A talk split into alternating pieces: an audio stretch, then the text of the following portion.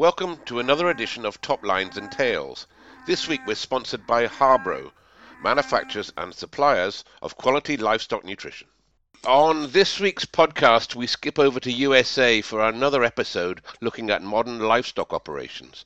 I'm delighted to have back one of our regular contributors, Dr. Bob Hoke. Bob, welcome back. It's been a while.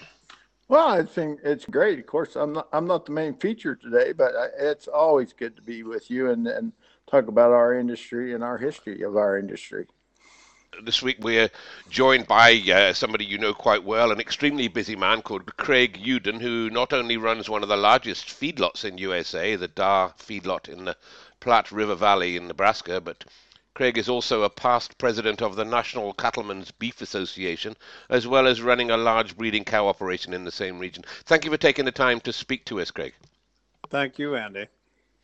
And if we can start with the feedlot, uh, you started the Darr feedlot, I believe, in the 1980s. What was your background before that, and, and did you do this all by yourself?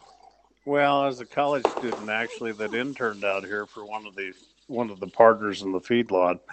Uh, I grew up on a diversified farming operation in eastern Nebraska, and we fed cattle back there, and we we're fairly large at that period of time when I was a, a young mm-hmm. man. So when I went to college, uh, there wasn't a lot of opportunity. That was kind of what we call the the tough 80s around here and and so I interned out here and they were buying this piece of property and so I just basically stayed after my internship. I went back to school for a semester and then came back and and we just started it from ground up and it it was a dream of about uh, six local farmers that wanted to pool their resources instead of all feeding their cattle at home. They wanted to uh, uh, put them together and have one place to uh, market their cattle instead of uh, at, at home. So that's kind of how this thing got started in 1982. And I came as an intern in 82 and then came back full time in 83.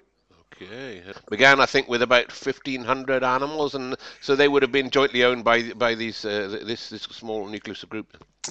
Uh, most of them were at that time, and, and this was a rundown facility that had actually uh, went into foreclosure. So they'd bought that uh, this property, and and it had a lot of potential, and they had a lot of dreams, and I did too. So we started at that, and uh, in order to grow it, uh, limited resources, they fed what they could feed, and then I uh, my charge was to go find new customers. So that's kind of the way we went about it, and at that time, the industry was just poised to go into the commercial cattle feeding industry as we know it today.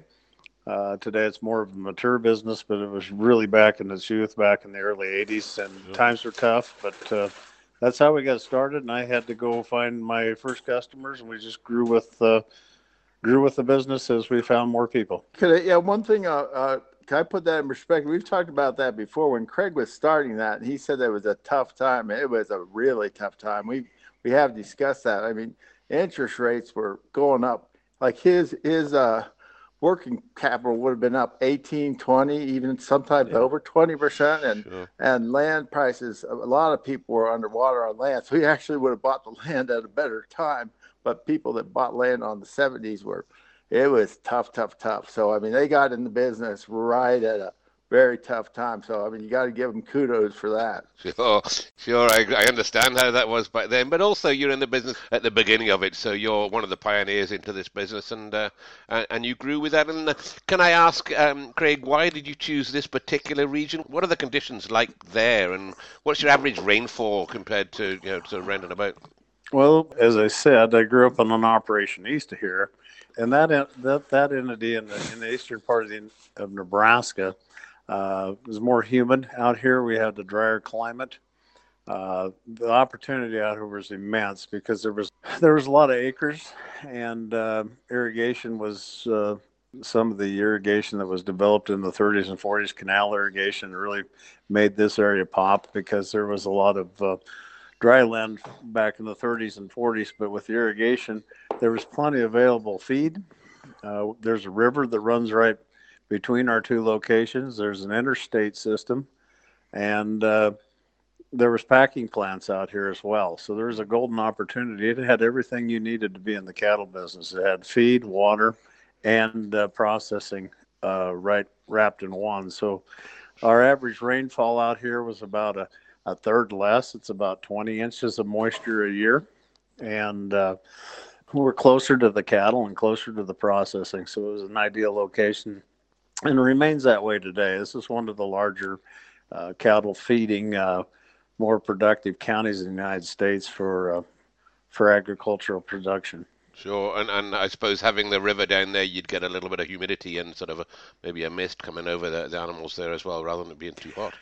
Not necessarily. We just had a drier climate, so cattle when they get fat don't always like the humid weather and and the extra heat. We'd, we'd be typically a little shorter growing season, but um, uh, very adequate for this region. So we uh, we didn't have a lot of issues out here and still don't today. There's been more uh, center pivot irrigation systems, which has created a little more humidity and there's more crops grown.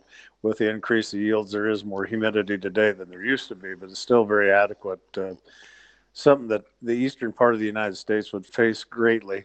Uh, when you get to the west, it's more arid, so it's really nice for cattle production out west, but then they lack some of the rainfall. So it, we're kind of right in the heart of the cattle feeding country. Sure, and and you grew the operation. Uh, I'm going to ask you how you grew the operation, and Darr now runs, I believe, forty-five thousand head of feeding cattle. Is that about right? It's a staggering figure. Yeah, that is about right. It's, it's like eating an elephant, one bite at a time. As we yeah. got more customers and more demand, uh, there were some other operations, as, as we were speaking earlier about the 80s were tough. So I would rent some pens from other locations, and then once we were stable enough, we we continue to add capacity to these facilities. Our last major expansion was in the uh, 2005 6 range uh, when we bought another facility and then built onto it uh, up through 2010. And uh, uh, we're trying to balance our resources out here as far as having adequate labor, not getting too big because we still do have winter weather that we have to take care of the cattle. Uh, making sure we have plenty of resources to go with our feed ingredients coming in and also our, our effluent, our manure and water management going out. Mm-hmm. Uh, so uh, we're, we're not a mega lot that has 100,000 in one spot. We are 45,000 in two locations. Okay, and how, how, much area would that cover? Just just out of interest, I have no idea how much how much uh, ground. It, it, it, well, we we figure it in acres. Uh, it would take about a section of land, which would be 640 acres, and I believe that, that that would be about where where the cattle pens would be. Yeah, we're okay working in acres. Uh, 640 acres. That's probably double the size of the average family farm in UK so that's a hell of an area. And for our UK listeners, I should explain that the, the cattle pens, of course, are outdoors. I mean, they've got no roof over their head. In in England, the average rainfall is about 30 inches. In Scotland, that goes up to 60 inches, and in the west, probably over 100. Uh, I'm not sure an operation like this would uh, would work in Scotland. Poor buggers would need would need fins, I think. But what um what what size of pens uh, are we looking at, uh, Craig? How, how, many? I guess it'd vary by age group. Would it? What size of, of, of pens would these cattle be in? Well, our our average uh, size of a pen would be about 300 square feet per animal. And how many animals in a pen? Well, it varies in size, and uh, part of the reason that is uh, we have different size customers that feed more or less cattle. Um, but we will range in, in, a 60 head pen up to basically a 200 size pen. We have a lot of 120s, and and the reason for that is we like to sort cattle as well. So if a if an individual operator would send me 500 head, we might sort those cattle at least four different ways, sure. and that would give different marketing timeframes for that that individual to market his cattle. So we have to have that flexibility in the commercial uh, aspect because we do not know exactly how many cattle uh, an individual will be sending in. So we have to uh, consequently be prepared to uh, fill the pens, and, and we don't want to overfill them. We don't want to underfill them. We want to try to right size them for efficiency. Does that stay stable? Um, the amount of animals that are in there, does it sort of go up seasonally or down seasonally, or, or as soon as the pens are empty, are you ready for the next ones coming straight in? Well, we we try to stay as full as as we can year round. Now that typically, which we've had non-typical years lately, mm-hmm. but typically uh, we will be feeding more cattle from say uh, September, October through May and June, and then July, August is uh, a time where we usually have less cattle. And a lot of that is in our region. There's a lot more spring-born cattle that will be divided in half, and half of those cattle will go on feed as a calf fed. That'd be coming off the mother, and half of them will be weaned and then ran over as what we'd call a yearling. So some of the cattle will be going on feed as early as say six, seven months of age, and some of them will come back in and go on feed as 11 to 13 months of age. And so, but that creates a natural hole. Now, the United States has been anything other than normal lately because we're about 60% in drought right now. So people are uh, either short of water or grass pasture. And so some of those cattle are having to move back into the system quicker than what people would normally have happen and we'll talk about some of the other factors that affect a, a, an industry sure. like yours, and there's a lot of them. And you're right with regarding to the weather. I live in France, and we've had a, a, drought for three or four months, and all of a sudden we've had rain for, for you know for four weeks solid. So I think there's something going on definitely with the weather. Um, it's it's my understanding that the U.S. feedlots are highly regulated in terms of your environmental impact. Uh, Craig, can you can you tell us a bit more about that? Well, there's national guidelines and then there's state guidelines. And a lot of times the state guidelines will be equivalent or more stringent than the federal guide, guidelines. In our case, we work with the Nebraska Department of Environmental Quality. We call it uh, DEQ. And those people uh, uh, will come out and we have test wells where we live is in the, in the river valley. So we do not want leaching into the soil. So we have shallow test wells to make sure they sample those two to four times a year. And they are locked and they are the only one with the key so they come in and they sample them to make sure you're not leaching into the groundwater sure. within your effluent. We have to maintain all water rainwater snow pack and any any anything like that. We have to contain all we produce on these operations. And we use holding ponds to hold them and uh, we also have to do that with our feed products, whether it be hay or corn silage, corn, any runoff off these facilities have to be contained. And uh, what we've done in the past, uh, we've got natural clay liners that uh, don't let the uh, the storage ponds uh, leach into the soil, and we've we also have a couple ponds that are have what they call a synthetic liner just as an extra precautionary uh, in those ponds so that we don't have any groundwater leaching and we don't have, and we can contain all of our water that is produced. And we have to have this built in such a manner that it'll sustain a five to six inch rain. So in our wisdom, we, we've tried to build everything for a 10 inch rain just because we know the laws change and uh, we want to be ahead of the curve not doing the minimum, we want to do the maximum. Yeah. Andy, I've been to uh, Darr quite a few times. It's been a few years, but I've been there, I used to be there quite often. And uh, I mean, whenever you talk about how those cattle are and that whole setup, I mean, they're mounded on the fence lines, and there's a mound down the center, and then there's drainage in between. And those cattle can get up on high spots. Uh, there's a there's pads, uh, you know, hard pads where they eat. I mean, those cattle live pretty well. They're outside. You know, we talked about them being outside, but it, it's it's really well managed. They always can get up on dry ground, and it, it's really pretty darn nice. Like I said earlier, we live in a more little more arid country. If you move to the eastern part of Nebraska, even in eastern United States, we do see more barns being built to house cattle, and uh, they get more humidity and more rainfall and probably a little tougher winters than we get. So, uh, as an industry, we see different challenges within regions of the United States. I'm sure you do. And just for our listener, they'd be on soil beds, wouldn't they? They wouldn't be concrete um, uh, standing no. underneath the cattle, but obviously there'll be concrete standing down the middle where your feed passages are. And, yeah, we where the cattle stand to eat, and and usually that's where they're going to uh, relieve themselves. That's where we want to be able to clean that up sure. on a constant basis. But um, yeah, we we work at it every day. that we can to make these cattle as comfortable as we can because if they're not comfortable and they're not performing if they're not performing somebody's going to go somewhere else so sure sure uh, and uh, brief question steers and heifers do you run equally or is it are you mainly a steer outfit or uh, is there a difference well you know in the united states between 30 and 37 percent it's usually on feed would be a heifer and that's just normal for the amount of heifers that are kept in uh, in the breeding cycle. So sure. it's always going to about, be about two thirds steers and heifers. Mm-hmm. In this facility, what a lot of people will do will put their steer calves on feed and they will carry their heifers over so they can select replacements and then they'll carry them over and make those what I talked about earlier as a yearling.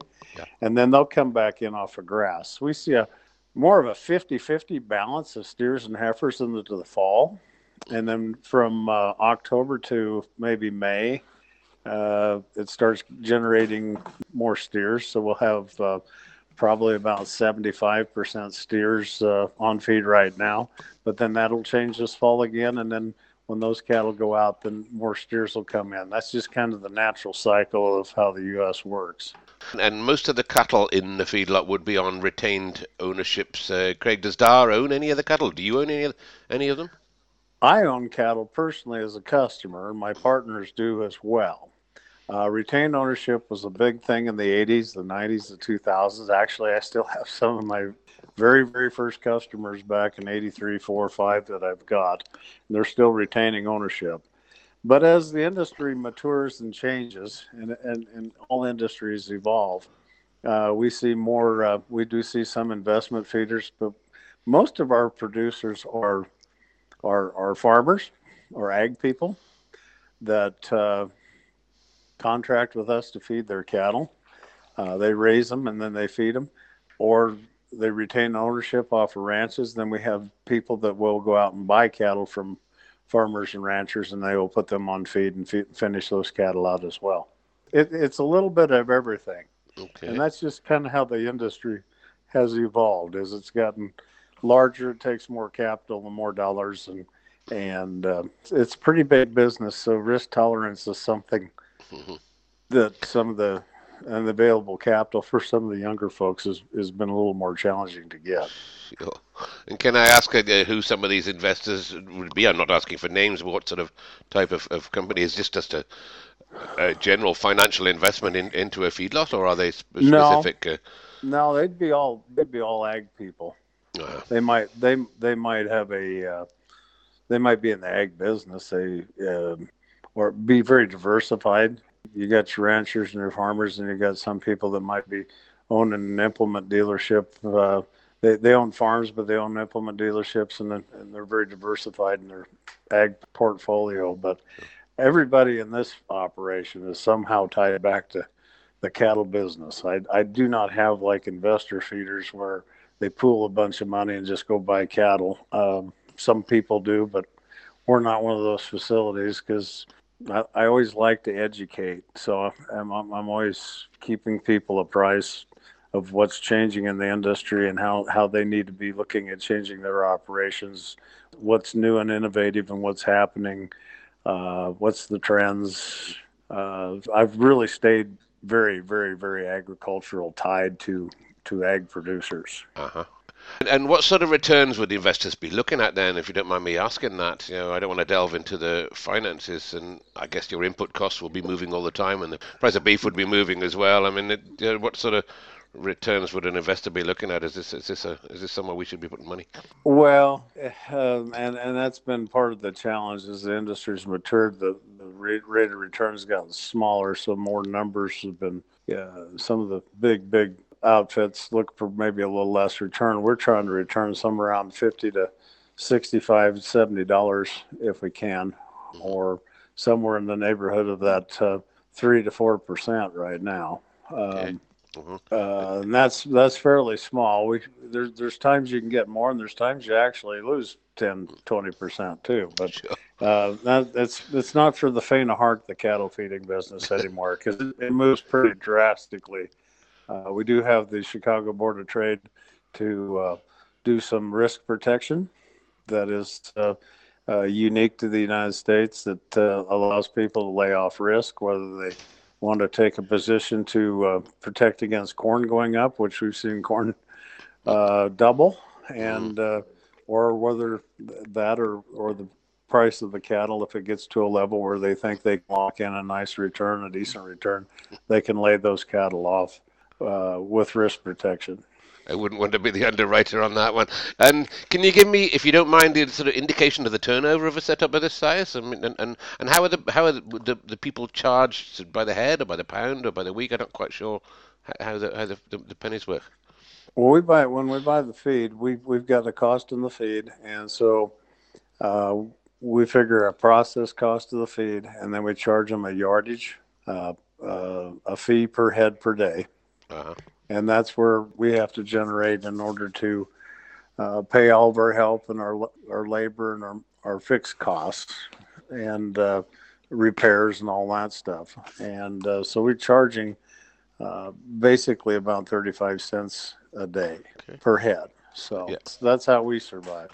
Gives Plus us an indication. Plus the feed, of course. Yeah, that gives us an indication yeah, but, but, as to, as to yeah, feed, feed and medical uh, insurance, things like that are are basically uh, going to run through the program. Can I ask where you, the cattle come from? There must be a lot of, of, of regular suppliers. I mean, how do they, they, they source this this many this many head? You got to remember, I live in Nebraska. I'm in the center part of the cattle. Um, a well-known fact around here is the three largest cattle cow calf operating counties in the United States, basically in the world, um, are in Nebraska, and that would be Cherry and and Holt and, and Custer County. And between those three, there's I think there's 350,000 cows in that uh, those three counties. And our counties are not very large, but uh, uh, so you, we we source a lot of cattle out of Nebraska, and we we basically pull cattle from many different parts of the United States. Uh, and that part of the reason that is is like I said earlier, we are more of a springtime calving, and the, some of the other regions, say in the west in California or the south, there will be more of a fall calf. And in order to find cattle for certain times of the year, we will be looking in those regions. Okay. So cattle will travel 1,500 miles from California to get into here, and uh, we don't see a lot of cattle coming out of the southeast, but we do see some. We, it's it's not that hard when there's you know 33 million mama cows in the United States to find enough to to fill this location. it's there's quite a few cows around, so. Um, That's mind-boggling figures to to us on the little island here in uh, the United Kingdom. And um, what breeds is best suited to this operation? Obviously, Angus is. Uh, we see a lot of Angus cattle. Uh, Nebraska's had a lot of red Angus cattle and black Angus cattle.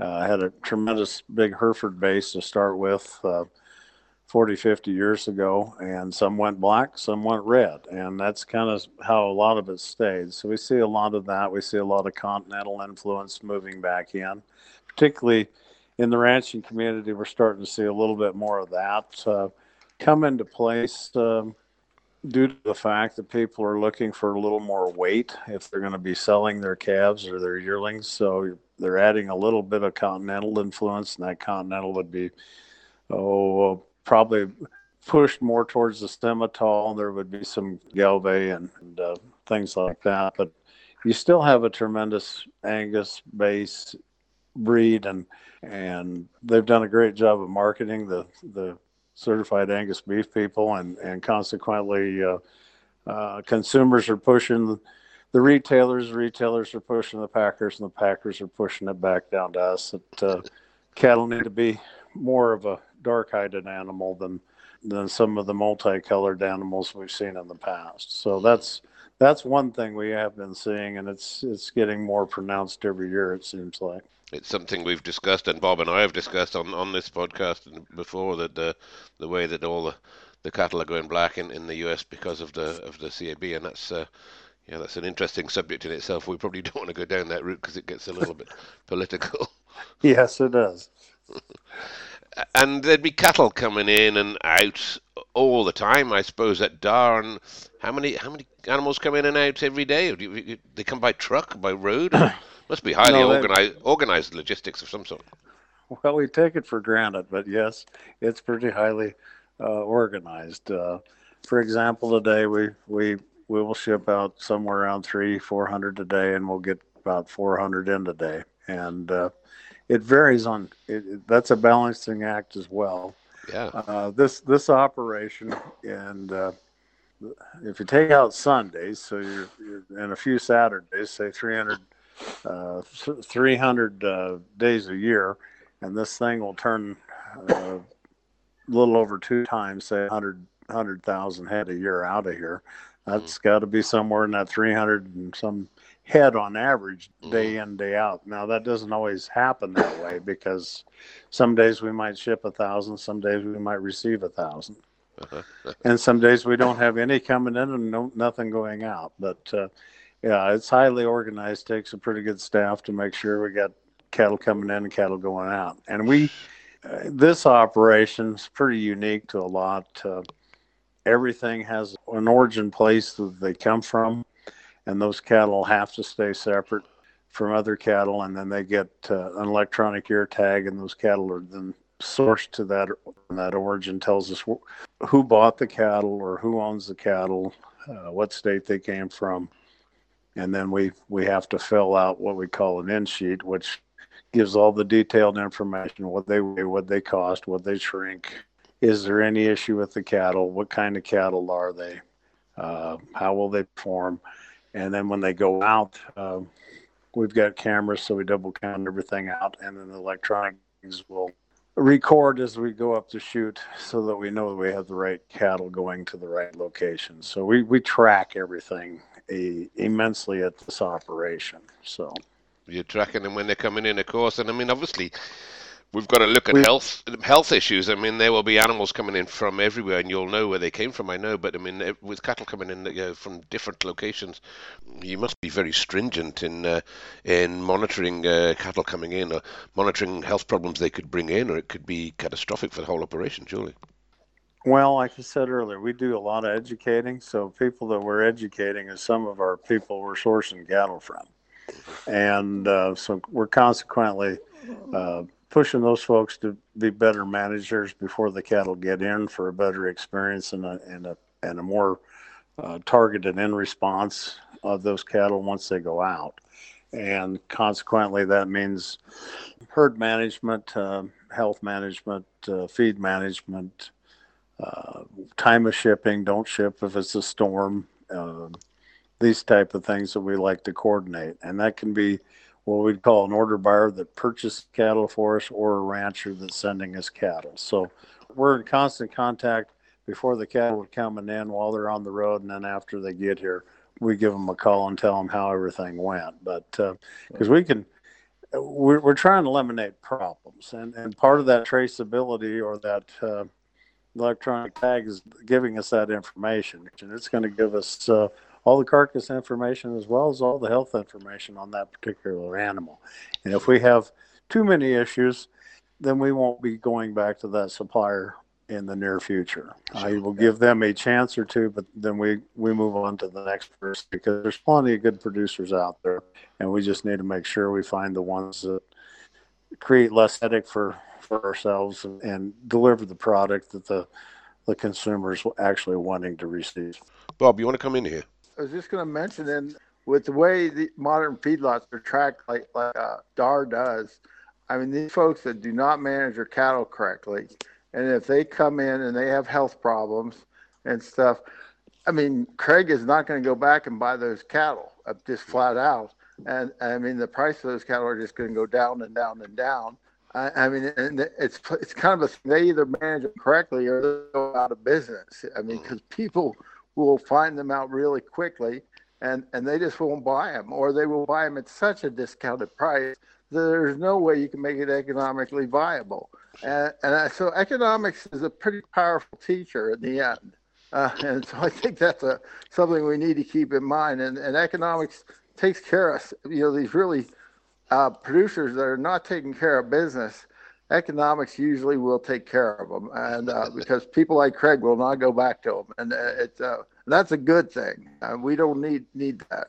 This cattle feeding is a very competitive sport, we might say. It's uh, we uh, when the dollars are involved, you got to make sure everything happens right. There's not a lot of chances for lots of mistakes. Now we we always have to deal with the weather, and we understand that. But uh, when times get tough, we need to know how to manage through that. We got to have the right cattle to to get through that. Because yeah. you know when we say we were looking for say a five ten percent return on investment. Um, poor health will eliminate that 10% and maybe make it from 10% profit to 10% loss in a hurry because if they're, they're not performing and and we just don't want to take those chances anymore. And that's that's part of the reason that uh, uh, this industry has gotten a little bit more mature because people are are are trying to hone in on that, and uh, there's just not a lot of uh, room for living the old west style and and taking their chances anymore. It's it's more targeted all the time, and it has to be because you're producing food for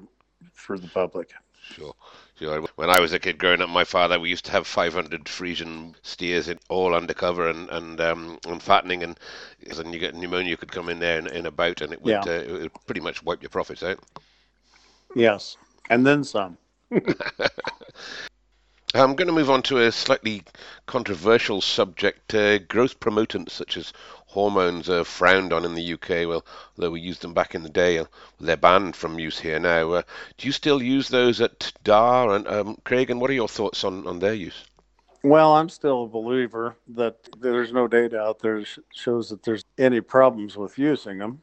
When you look at the difference of a, uh, non hormonal treated animal versus a one that has had an implant, uh, nanograms, uh, estradiol still virtually the same. So, but we understand that we're satisfying the consumer. So, facility we run different programs, and we have uh, NHTC, no hormone treated cattle, and we have full technology cattle, where uh, those proven practices that uh, absolutely have uh, no rhyme or reason not to use, but maybe has a stigma in certain locations, such as uh, your area, that uh, in order to gain market access there, we're, we're, we're running programs as well. So about a third of our cattle are uh, NHTC, and about two thirds of them are what we like to call full uh, technical cattle. Those NHTC cattle be headed for Europe and Britain? Some of those cattle will be headed to Europe, pieces of them, and that's the interesting thing about the export market is not everybody likes to eat the same things. So mm-hmm.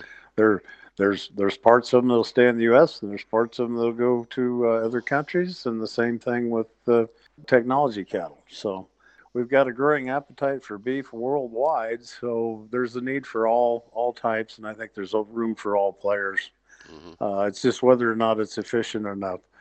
Uh, genetics uh, are starting to catch up a little bit, and uh, you know, I, I, Bob and I will argue on this once in a while, and I'll argue with a lot of the, my my breeders out there that uh, we haven't done enough in, in advanced uh, gen- genomics to to get to where we need to be as far as uh, efficient growth in these cattle to where we we can stand on our own and eliminate some of the other issues. But but we that's for another day too. But we we do we work on both avenues, and and we've got a market for both. So yes, we've we've got cattle that are pieces of them that would be going to different. Uh, different countries, whether it be uh, non-hormone treated or or technology cattle. Sure, I was going to go on to the export side of it to when when I talk to you about to you about when you've got your um, National uh, Cattlemen's Association hat on, but let's just stick with Darr for a minute and. Uh, I can hear people asking this question uh, about feeding these animals, and, and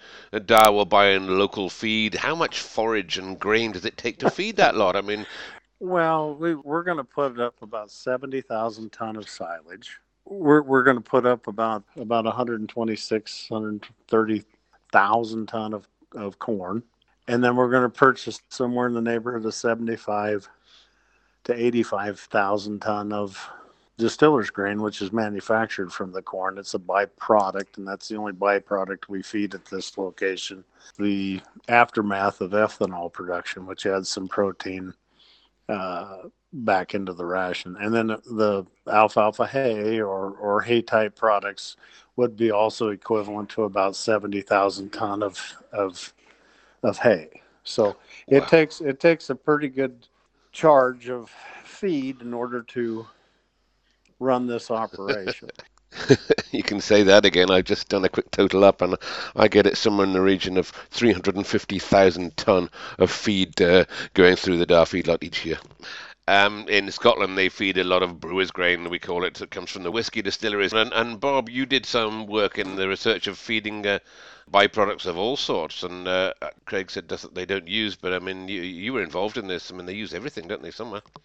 That that's one thing about the cattle industry is is we can use so many byproducts, and I mean, we always thinking of corn, but I I was in in the New England, which wouldn't make a small county in in Nebraska in terms of the cattle cattle industry, but we had cattle feeders there, and for them to make it work, I mean, we've had I had guys that feed potatoes and bakery waste, and I mean, I even had one guy that hauled uh, truckloads of kitty waste from Hershey and blueberry waste. I'd have somebody call me. I have two truckloads of blueberry waste. What could I do with it?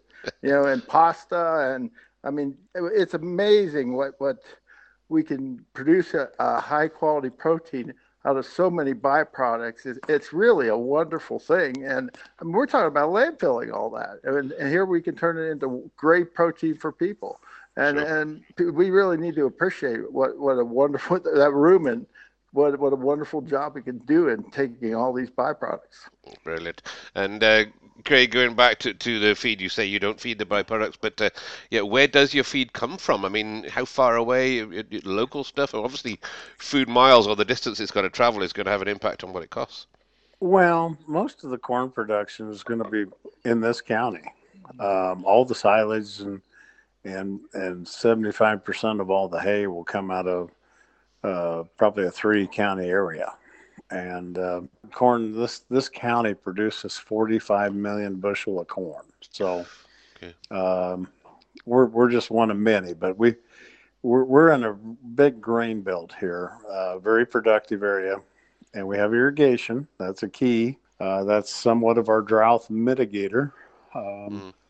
When we get into tough times and, and people can produce here. Now, you don't have to go real far uh, south or, or north, and it, it isn't as, as much irrigation. But we're really in a breadbasket here for irrigation, so we can produce. And again, that's real key. Why we built this place here in the first place is the water. Nebraska is known for water. Uh, Nebraska's water is managed extremely well, and consequently, uh, uh, there's lots of regulations on that, how much they can use. But technology has allowed them to produce using less water and being more per- precision managed. So uh, the availability of feedstuffs here is, is really critical of how we grew and, and we kind of grew as the as, as the region grew.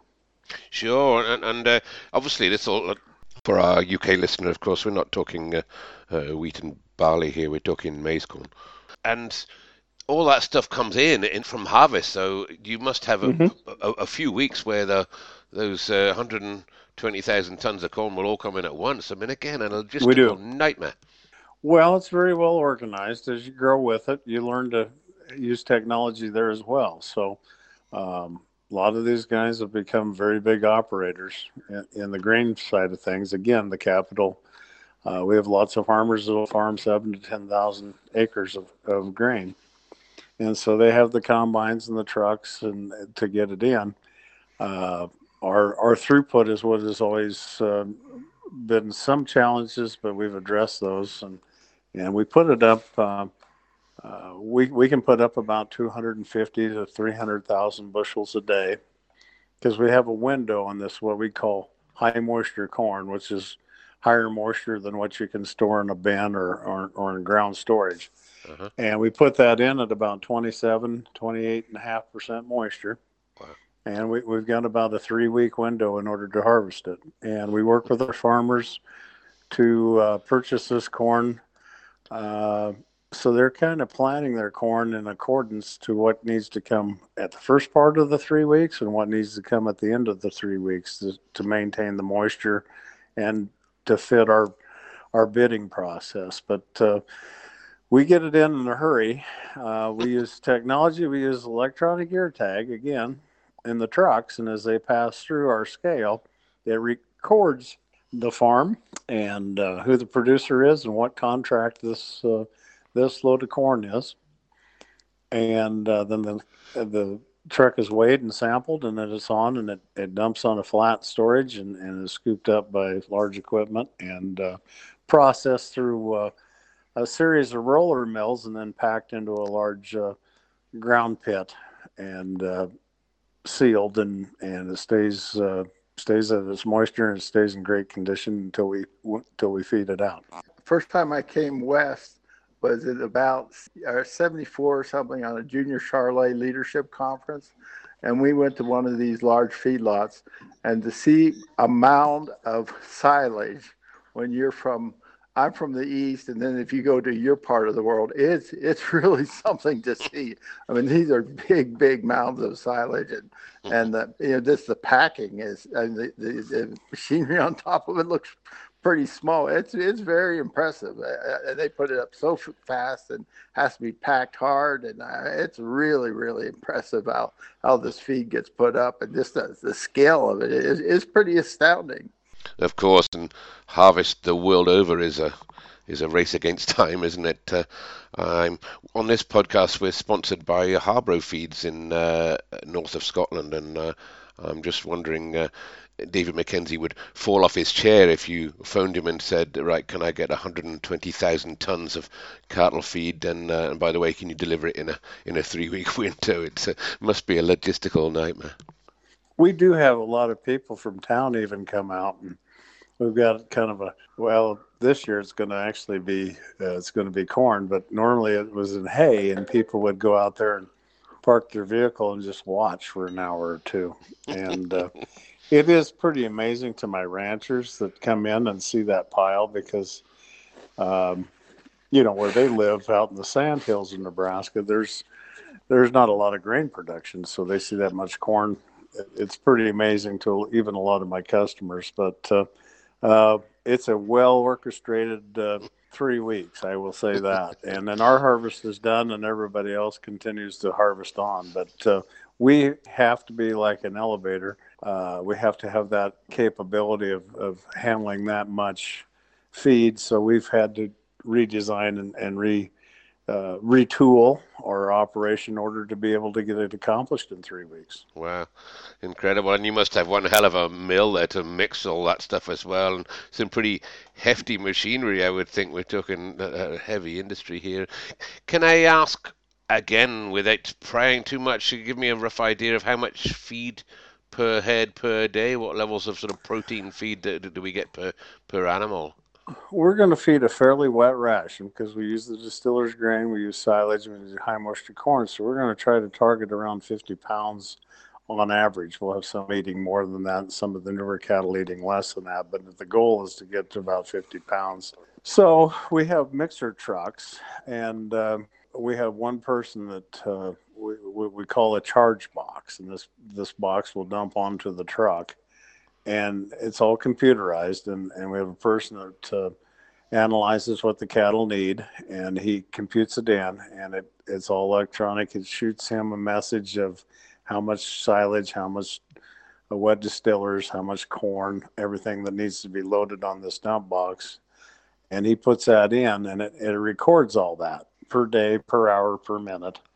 It dumps on a, a mixer truck and this mixer truck can handle about 16 ton and uh, consequently uh, he has to mix that feed, and then it the computer in the truck matches up with what the guy's loaded, and then it tells him where to go unload that feed. So we're going to be feeding about 1,100 ton out per day. and so that takes, depending on the load sizes of the trucks, it's anywhere from 75 to 100, you know, deliveries and we use basically six trucks between the two locations. And, and, and those so are fence so, line bunks, right? And, and these are fence line bunks, yes. Mm-hmm. And then the truck will pull up and it'll say, I'm at pin such and such, and it'll say you need to feed 1,600 pounds or 2,500 pounds to this location. If he feeds under that or over it, it records it. Uh-huh. So that the customer gets billed for what what is to be delivered to that animal at that time of the day. Of course, you're billing billing every bit of feed, so the computerization will uh, will be very key for, for this. And and can I talk about growth rates of the animals? Do you aim just for maximum growth rate, or are there more efficient ways to feed with uh, less protein? Well, we when you get to the feedlot, and we do things again, we try to coordinate, and and the size of the animals coming in. I've got cattle that come in weighing 400 pounds, and I've got cattle that come in weighing a thousand pounds. If they come in at 400 pounds in the fall off off their mothers, we will try to, as we talked earlier about uh, having to contain all this this effluent off of these feed yards when we chop the silage, we will plant a cover crop such as oats, barley, or rye on these fields, and we'll irrigate them up. That way, we have less erosion, and we use our our water out of our facility to to get a, a growing sustainable crop after we chop the silage. We will put cattle, light cattle, back out there and let them cattle have time and grow naturally off of off of these grass pastures or or maybe even a cornfield that has some uh, corn that fell off the, the stalk and, and, we'll grow those cattle. And if we don't have enough that, we also employ some other smaller feed yards around that specialize in, in a high roughage growing diet. So some of those lighter cattle that might be how we're going to handle those cattle. Typically most of the cattle coming in here are going to be somewhere around 700 pounds to to maybe 900 pounds, and those cattle are going to be pushed on through the system, and our growth rate is what we're after. So uh, that's changed over the years. We used to do a lot more growing at this f- facility, but since we have all these uh, other facilities around us, uh, we may put those cattle in those facilities for a while just to get them set up and and less health challenged in a large lot like this so that we can move those cattle on. So, sure. so we try to manage each set of cattle genetically, where they came from differently to get the maximum efficiency out of those cattle. Sure. Some requires Andy, longer growing, and some of them are is quicker. So, Andy, could I could I interject something? It's, you know, we've been talking about a tremendous amount of grain and all those things, but we still have to keep in perspective that this is a forage-based industry. Mm-hmm. And and, and uh, Craig is just on one end of it that is finishing these cattle to a high palatability uh, product. But uh, the majority of the feed that goes into the whole system, the cow calf, uh, he talked about growing cattle on on uh, cover crops and, and that whole thing, and he's still still putting forage in the system. Uh, we're the the whole system is the majority of it is forage by, by far and yeah. we're using product that can't be used any other way. And we have a lot of ground that agriculture ground that is only good for forage. And so, so we we do feed to a high quality product. That's Craig's end of it, but but the whole system is a forage based system eh, on the whole. Uh, but we, we do have this unique high quality feeding, and uh, that's our that's our niche. That's our notch. It, that's where we fit. But but uh, we can't overlook uh, how much forage we use, how much pasture we use, how much we use that just can't be value added in any other way. Uh-huh. Corn corn stalks as well. Yeah, absolutely. Well, corn corn stalks is a big issue out here. All this corn comes to me. You have you have all the leaves and all the you have some spilled corn as far as ears that fell off the stalks, and we forage all that with cows and, and, and these calves as well. We try to be very conscious and, and sustainable as far as utilizing all, not letting any of that go to waste if we can help it, because it just it, it doesn't do it doesn't do the plant health and the soil health any good. Um, we'll go on and talk about your cow operation in a minute because obviously you do graze a lot of those corn stalks uh, with your own beasts. Um, but uh, we'll just go back to, to Darr. It's, it's a question I think a lot of people are going to be asking. You must rely heavily on staff. I mean, how many staff at Darr? Yeah, Darr. How many people would they employ there now? Um, incredible. We we employ about one per thousand, so we have about forty five on staff. That includes the girls in the office and, and our people outside. We're a good employer and we, we take care of our people. We don't have a lot of turnover and we don't face some of the challenges other industries do because uh, we have to have them here every day, seven days a week, holidays included, rain or shine, and bad weather and good weather. And uh, so we've we've got a very good staff and very talented staff that we, we rely on real heavily. And because we are so technically advanced as far as uh, keeping track of stuff, and and uh, we, have got a lot of procedures and a lot of uh, uh, systems in place to and cross train a lot of people that uh, uh, allows us to get the job done. Sure, and then the computer will obviously will have kicked in to replace a lot of the administration staff, but you can't replace the uh, the stockman with anything but but a stockman, and your your your your cowboys would still be on horseback riding through the through the pens, uh, uh, look checking the cows every, every day. They will be, yes, and that's that's a hard position to find. That is that's something that's changing drastically. Is finding that uh, that group that uh, has that ability to have that stockman, and and so we train a lot too. We do a lot of training. We have uh, not only safety meetings, but we we train with a lot of different companies. Uh, they will send staff out here and uh, explain different protocols, different handling methods. Uh, we've had some uh, demonstrations with some animal handlers through our system. We've had uh, about once a month we have a meeting where everybody we feed them and then we spend about an hour or two hours of, of training every every month just okay. to keep people up to speed on what's coming down the pike or or what we should be doing different so. Sure and, and everybody here everybody here has to go through including the girls in the office and everybody has to be uh, beef quality assurance trained as far as how we're going to handle things. We also